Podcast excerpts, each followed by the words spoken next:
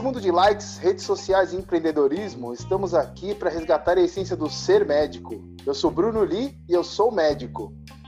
E eu sou Hélio Barros e eu também sou médico. Estou aqui, estou com esse convidado hoje que eu conheço desde a faculdade. Na faculdade ele fazia um esporte muito de contato, um esporte meio, meio né, físico, que era o xadrez. e agora ele, ele fez a anestesia e está fazendo uma coisa muito interessante, muito diferente. Queria que você se apresentasse e dissesse o que, o que você faz. Então, Brunão, obrigado aí pelo convite, muito legal aí participar. Como você já falou, sou médico, né? Sou formado em anestesiologia e também, além disso, eu sou gestor financeiro. E eu mesmo já achei que era uma loucura hoje, como, como que juntei duas coisas, né? Medicina e, e finanças, mas é, foi uma coisa que apareceu para mim meio que naturalmente. Eu acho que quando eu era mais novo, é, eu sempre fui meio caindo para exatas, assim. Até que na, até na escolha da, entre medicina e engenharia, eu, eu acho que eu acabei escolhendo medicina mais porque eu tinha conhecia pessoas que eram médicos bem-sucedidas e na época eu não conhecia nenhum engenheiro bem-sucedido. Eu falei, mano, acho que eu preciso ir por aquela área. então, mas por simplesmente por nunca ter visto isso, nunca ter conhecido, ter contato, eu falei, ah, vou por aqui. E acabei que eu fiz, né? Mas como você falou, eu jogava xadrez, isso fazia desde o colégio, né? Já tinha esse, essa queda mesmo pelo cálculo, pela, pela matemática. Eu lembro que uma das únicas matérias que eu tirei 10 na faculdade foi métodos quantitativos. Nossa! eu fui o único da classe que repetiu essa matéria, tive que fazer duas vezes. Pois é, eu lembro que todo mundo colava nessa matéria, eu achava mó divertido fazer as contas tal. Então eu acho que eu sempre tive uma veia meio matemática, assim. E, e eu tinha a questão também da, de achar que nas finanças, assim, porque eu vinha de uma família que nunca teve muito recurso, né? Minha mãe era cozinheira e ela trabalhava na casa do, do lugar onde ela, ela trabalhava, então ela morava dentro lá. Então era uma família que, assim, morava eu e minha mãe dentro de uma, de uma casa de família lá, que era uma família de médicos. Então eu fui criado ali nesse meio. Então por isso que eu até falo que a, o que eu tinha de exemplo de pessoas bem-sucedidas eram os médicos daquela família. E eu não conhecia nenhum engenheiro que tinha dado sucesso. Eu falei, não, eu vou, vou por aqui. E assim, eu fui por esse. E, e aí eu achava que, assim, na minha cabeça, o que eu precisava para ser bem-sucedido era simplesmente chegar, me formar e começar a ganhar dinheiro, né? Porque assim, era só isso que faltava, né? A diferença entre eu e eles ali era que eles ganhavam dinheiro e, e eu não. Só que depois de fazer todo esse caminho, estudar, passar na prova, é, fazer residência, quando eu finalmente cheguei lá para dar plantão, falei assim, beleza, tô lá dando meus plantões felizões, imagina, ganhando bem, né? Porque você sai do, de um aluno pobre, pé rapado, nada, todo mundo lembra a situação, não sei como é que a gente vivia com, sei lá, 200, 300 reais por mês. De repente, ah, um, cada plantão que você dava era tipo um ano de salário da minha mãe. Era um negócio absurdo, assim.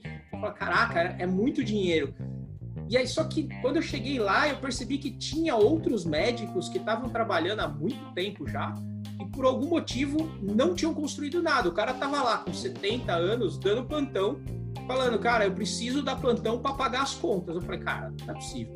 O cara tá aqui, ganha bem, o que, que, que, ele fez de errado? O que, que, que deu errado? Não era só ganhar bem que precisava, não era tipo, eu era pobre e não ganhava nada, agora eu ganho bem e tá tudo resolvido. E aí eu percebi que não era só ganhar dinheiro, né? Eu precisava ter um, negócio que eu nunca pensei que eu precisava, que era a educação financeira que a gente não aprende em lugar nenhum, né? Você passa a vida toda. Tanto é que os meus primeiros plantões foram um desastre, né? A primeira coisa que eu fiz foi querer ir para os Estados Unidos, ir para a loja da Apple, comprar tudo, me ver um de cada, viajar, gastar. Eu nunca fui ligado em carro, então isso não foi um problema para mim, mas acabei que assim, eu comecei já a ter problemas, eu ganhava uma quantidade de dinheiro que era inacreditável e eu tava vermelho no cheque especial, assim. Eu falei, cara, como é que pode? Como é que, que, que tá acontecendo aqui? E aí que, que eu fui buscar essa questão de, de estudar a educação financeira. E aí era um negócio que eu acabei, que eu gostava, né? Porque eu já tinha esse, esse afeição por matemática, afeição por tudo, e eu comecei a estudar.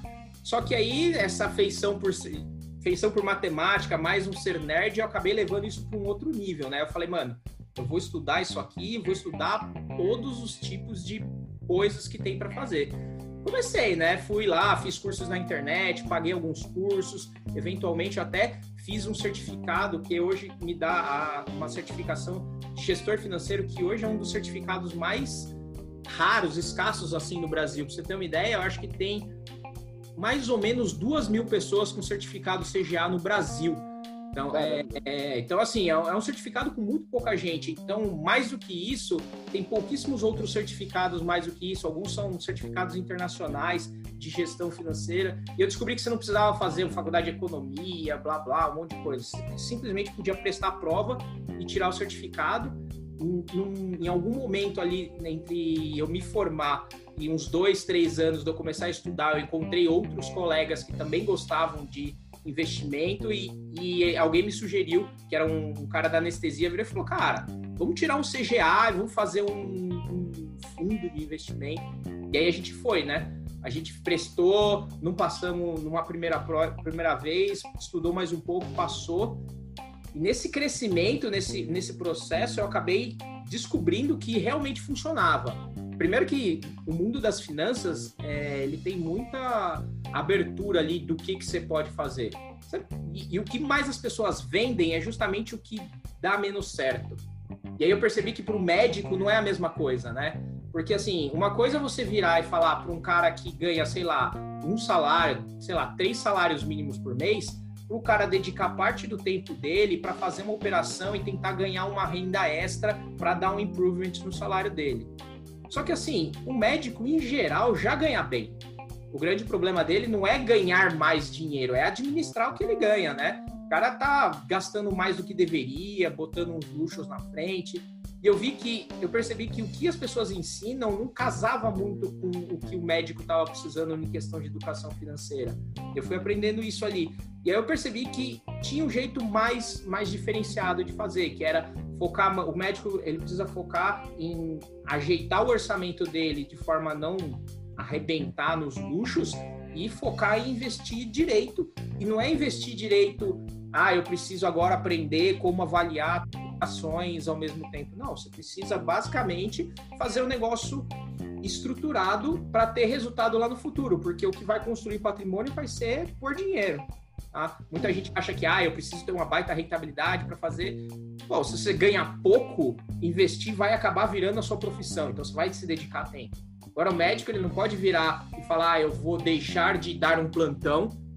E aí você tem um cara que ganha mil reais no plantão para ficar em casa fazendo operação, às vezes ganhar cem reais, às vezes perder mil, às vezes ganhar dois mil, que seja, mas isso é um negócio mega inconstante que o cara nem é formado nisso, o cara viu duas aulas no YouTube, acha que vai conseguir operar, vai conseguir ter resultado sendo que ele tem uma profissão que dá dinheiro já, né? Ele não tem que ficar gastando. Então foi essa refinamento que eu fui fazendo para mim e eventualmente começou a chamar a atenção de algumas outras pessoas ali, porque principalmente de alguns outros anestesistas. Porque no começo quando eu virava e falava, cara, eu acho que eu consigo me aposentar em 10, 15 anos, as pessoas davam risada na minha cara, falavam, ah, com certeza, né? Ninguém se aposenta em 10, 15 anos, tá louco, não vai dar. Fato que, na verdade, eu acabei conseguindo fechar a conta em tipo oito anos. Então, em oito anos, eu consegui montar o patrimônio. E aí as pessoas falam, cara, não é possível, como é que você fez isso? Eu descobri que era o que faltava ali, era essa educação financeira. E foi, foi meio que criando e buscando isso para fazer. Mas teve vários problemas no caminho, fiz vários investimentos ruins no caminho, assim, de tipo comprar produtos financeiros que não cabiam no meu orçamento. Eu comecei a investir em dólar fora, como era muito difícil. Mandei dólar para fora nos negócios que não. que comprei aqueles produtos que o pessoal vendia, tipo seguros a Prudential, investimentos Sim. fora, perdi muito dinheiro. é, entendeu? Eu perdi dinheiro, eu achei que eu ia poder empreender como médico também. É, o que aconteceu é que assim, eu falei, ah, eu olhei para o Brasil e falei, Brasil é um lugar de agronegócio, né? E a minha mãe, ela se formou, é, se formou, ela se aposentou, né? Porque ela trabalhou nessa casa dos meus padrinhos, que eles foram meus padrinhos, por 30 anos, mais ou menos, até o fim da minha faculdade. Aí ela Nossa. se aposentou, e aí ela falou assim, aí ela foi pro interior, eu falei, não, vai pro interior, porque aqui em São Paulo ela só tinha eu, né? Tipo, ela, ela nunca casou, até a época ela não tinha casado, ela só tinha eu de parente. E ela tinha um tanto de parentes que moravam lá no norte de Minas, e ela tinha uma terra lá, uma região lá que hoje é uns 4 hectares, é mais ou menos 400 por 400 metros. Não era um negócio enorme, mas era uma terrinha que ela tinha lá. E aí ela, ela eu falei, convenci ela, falei, mano, volta pra lá, porque lá você vai estar junto com o resto da família que você tem, né? Tipo, vai ficar aqui em São Paulo morando com o mesmo custo de vida para morar aqui, ela ia morar num lugar muito muquifo, não ia fazer nada e ia estar sozinha. E lá ela ia estar com outras pessoas da família e tudo mais, e ela voltou para lá.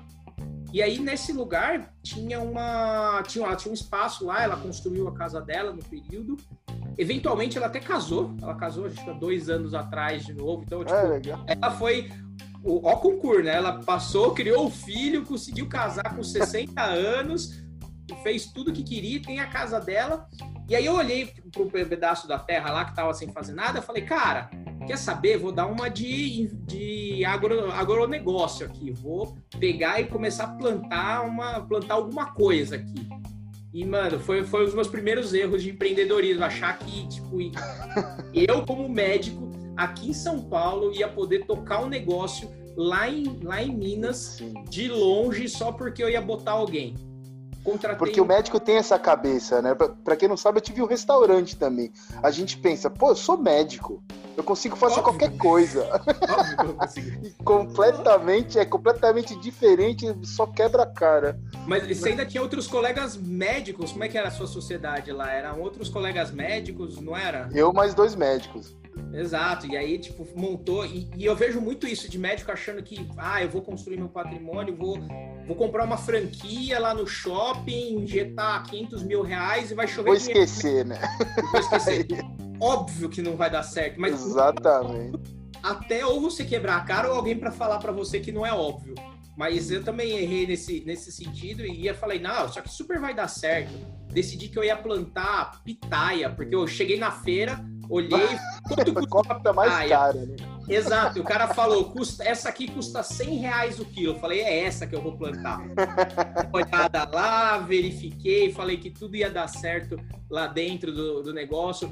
Importei muda, li um monte de coisa de como é que produzia, falei, vi umas mini produção. Eu fui ver um estudo de uma mini produção que o pessoal fazia lá na Tailândia e que estavam representando no Brasil de que um hectare produzia, sei lá, 14 toneladas de pitaia. Nossa, eu vou ser o rei da pitaia. Eu vou, pitaia aqui vai voar pra caramba aqui. Chamei um primo meu, falei para ele, cara, vou te dar uma grana aqui para você tomar conta, eu te dou todo o dinheiro aqui e a gente vai abrir isso aqui, plantar e fazer tudo.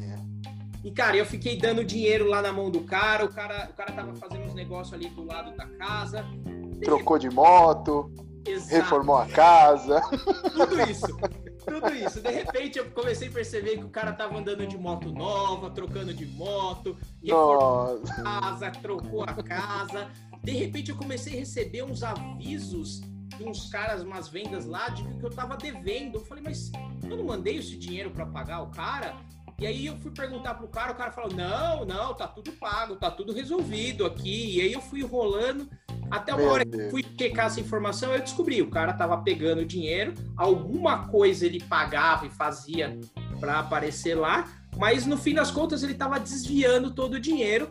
E assim, foi uma grana nisso, assim, foi uma grana. Meu eu fiz algumas melhorias na terra lá da minha mãe, eu, eu cavei um poço artesiano, Assim, mas foi tipo mais de 100 mil reais que foi, foi pro ralo ali. Assim, alguma coisa ainda aproveitou, mas assim, o poço tá lá ainda, mas foi uma grana que foi injetada lá. E além de tudo, ainda finalizou com chave de ouro, porque quando eu virei pro cara e falei, então chega, chega de coisa, não vamos mais fazer isso, vai embora, não quero mais você, o cara me processou ainda.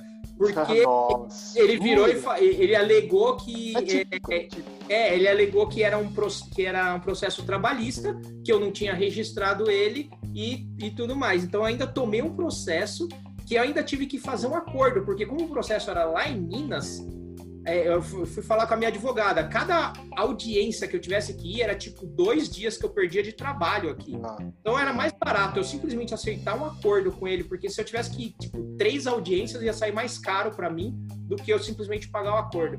E ainda tive que pagar uma grana extra ainda no final para ele fazer para ele fazer isso. Então eu aprendi que tipo cara não dá para inventar de, de fazer o, quando você vai aprender sobre investimento, você aprende assim, você tem que, sim, você tem que sair da, da linha de você trabalha para você ganha, que é você trabalhar com ou você ser assalariado ou você ser autônomo, porque isso depende diretamente do seu trabalho. Você parou de trabalhar em qualquer uma das duas situações, você para de ganhar dinheiro, e isso lá na frente vai impactar, né? Você tem 80 anos, você parou de trabalhar, para de ganhar dinheiro.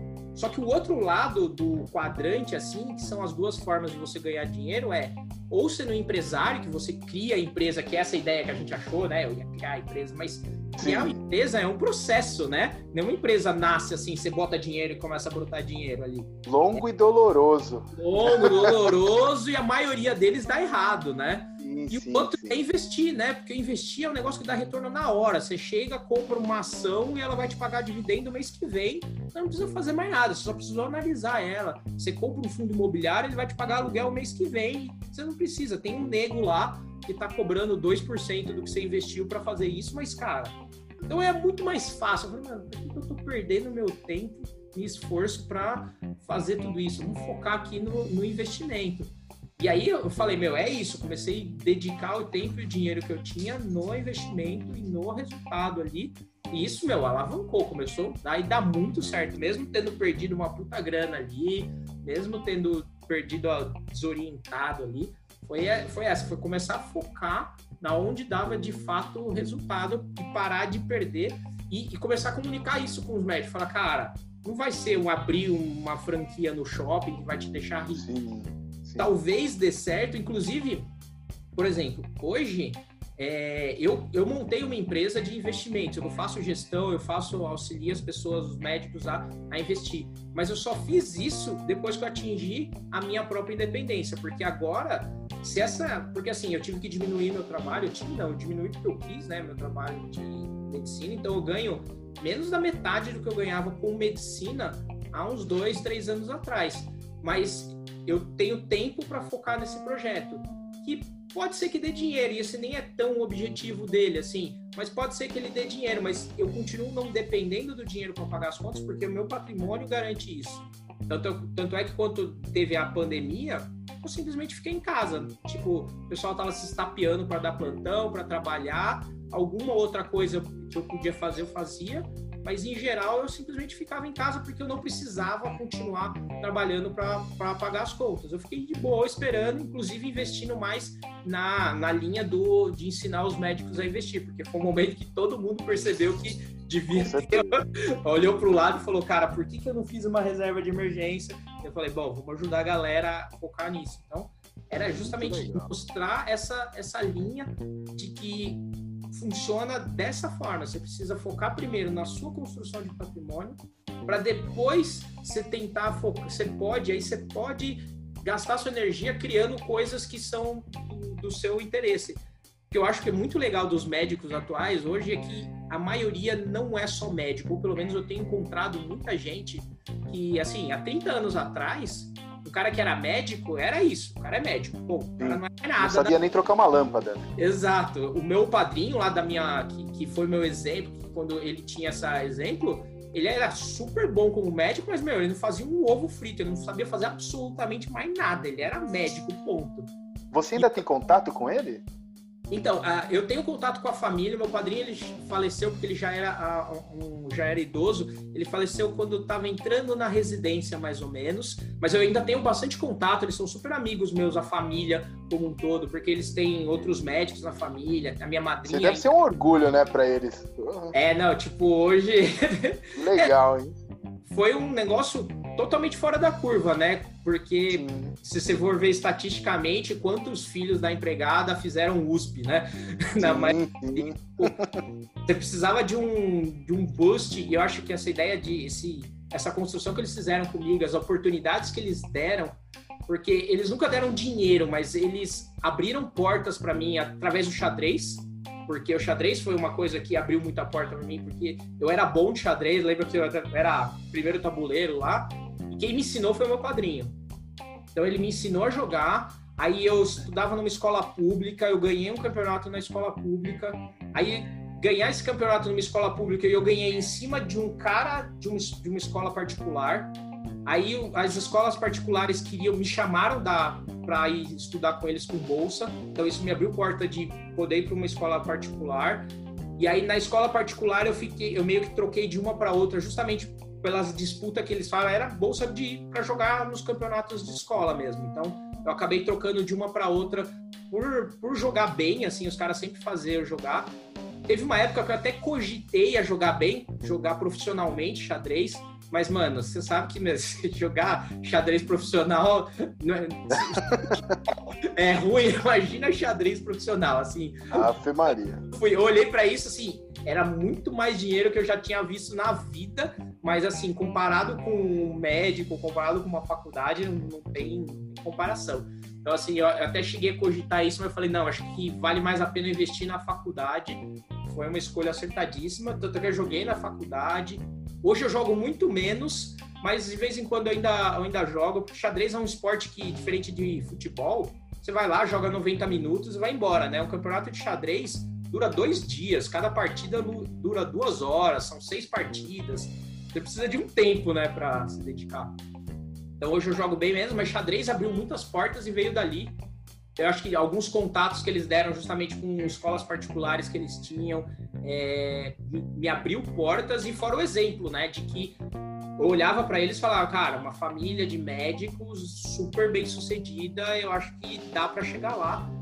E eles super deram apoio, super viraram e falaram, não, acho que você consegue, vai ter que ralar, vai ter que estudar. É, essa parte aí eu fiz a minha parte, estudei pra caramba e passei, assim. Então, acho que teve essa, essa trajetória e hoje eles, obviamente, são super, super orgulhosos ali do, do que eu consegui também. A minha mãe, então, nem se fala, né?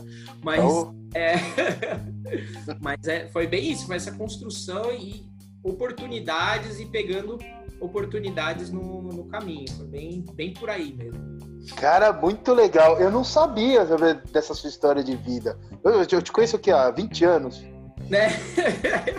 e eu não sabia até hoje, caramba. Não pois é. Mas é engraçado que durante muito tempo eu tinha meio que vergonha de ter vindo de uma família de uma família pobre porque sei lá porque assim eu na escola particular assim não era uma coisa que eu tinha é, eu, eu, não me sentia incluso, sabe? Porque eu, eu, eu tava dentro de uma escola particular em que todo mundo tinha um padrão de vida muito diferente do meu.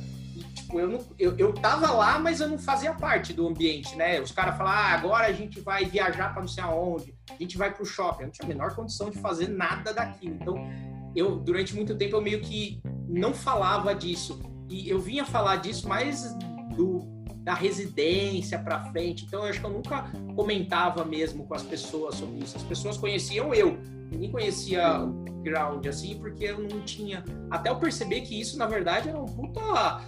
É uma, uma baita de uma história de vida, meu Deus. Exato, exato. E por algum motivo eu tinha muita vergonha disso, porque eu não me sentia parte. Eu achava que todo mundo veio de uma história muito legal e eu vim de baixo ali e achava esquisito não fazer parte, mas é, foi, foi um processo que eu tive que levar e aprender, entender que na verdade era um diferencial, era justamente um diferencial, né? Fazer que todo mundo tinha vindo de uma situação muito mais favorável e eu tinha vindo de uma situação que, que fazia bastante diferença. Nossa, tu, olha, adorei, entrevista muito boa. Agora, para a gente encerrar, para quem quer sair do vermelho aí, quer sair do cheque especial, Deixa os seus contatos pro, pro, pro pessoal. Cara, bem legal. O minha, minha conta do Instagram é Doutor Hélio Barros com underline, então é dr underline Hélio underline Barros. Meu site na internet é www.doctorinvest, então escrito, tudo escrito D-O-C-T-O-R, invest.com.br. É, e também você me acha no YouTube, você digitar Hélio Barros lá, vai aparecer o meu, meu canal. São todos os canais por onde eu, eu atendo.